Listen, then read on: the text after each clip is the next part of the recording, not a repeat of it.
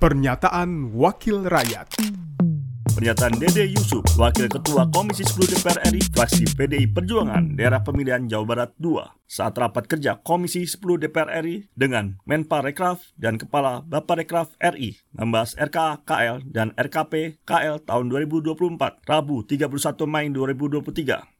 Ketika saat ini hampir semua kementerian sudah eranya berbicara digitalisasi, maka mestinya ekonomi kreatif ini mendapatkan atensi yang cukup besar.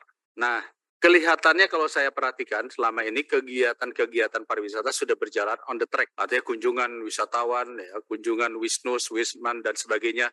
Namun sektor ekonomi kreatif, karena kebetulan saya juga banyak kawan-kawan di sektor ekonomi kreatif yang mengatakan perlu dukungan ya. Nah, dukungan ini kira-kira apakah masih bisa dipus untuk 2024 penambahan di sektor ekonomi kreatif? Apakah bentuknya pelatihan, sertifikasi atau apa pun juga yang terkait uh, mendorong?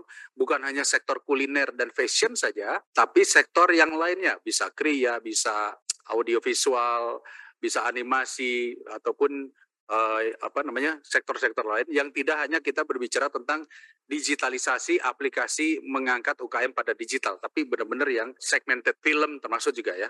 Karena saya pikir kawan-kawan di dunia film dan musik ya sampai saat ini juga masih bertanya-tanya kira-kira orang tua kami ke mana. Pernyataan Dede Yusuf, Wakil Ketua Komisi 10 DPR RI, fraksi PDI Perjuangan, daerah pemilihan Jawa Barat II, Produksi TV dan Radio Parlemen, Biro Pemberitaan Parlemen, Sekjen DPR RI. Pernyataan Wakil Rakyat.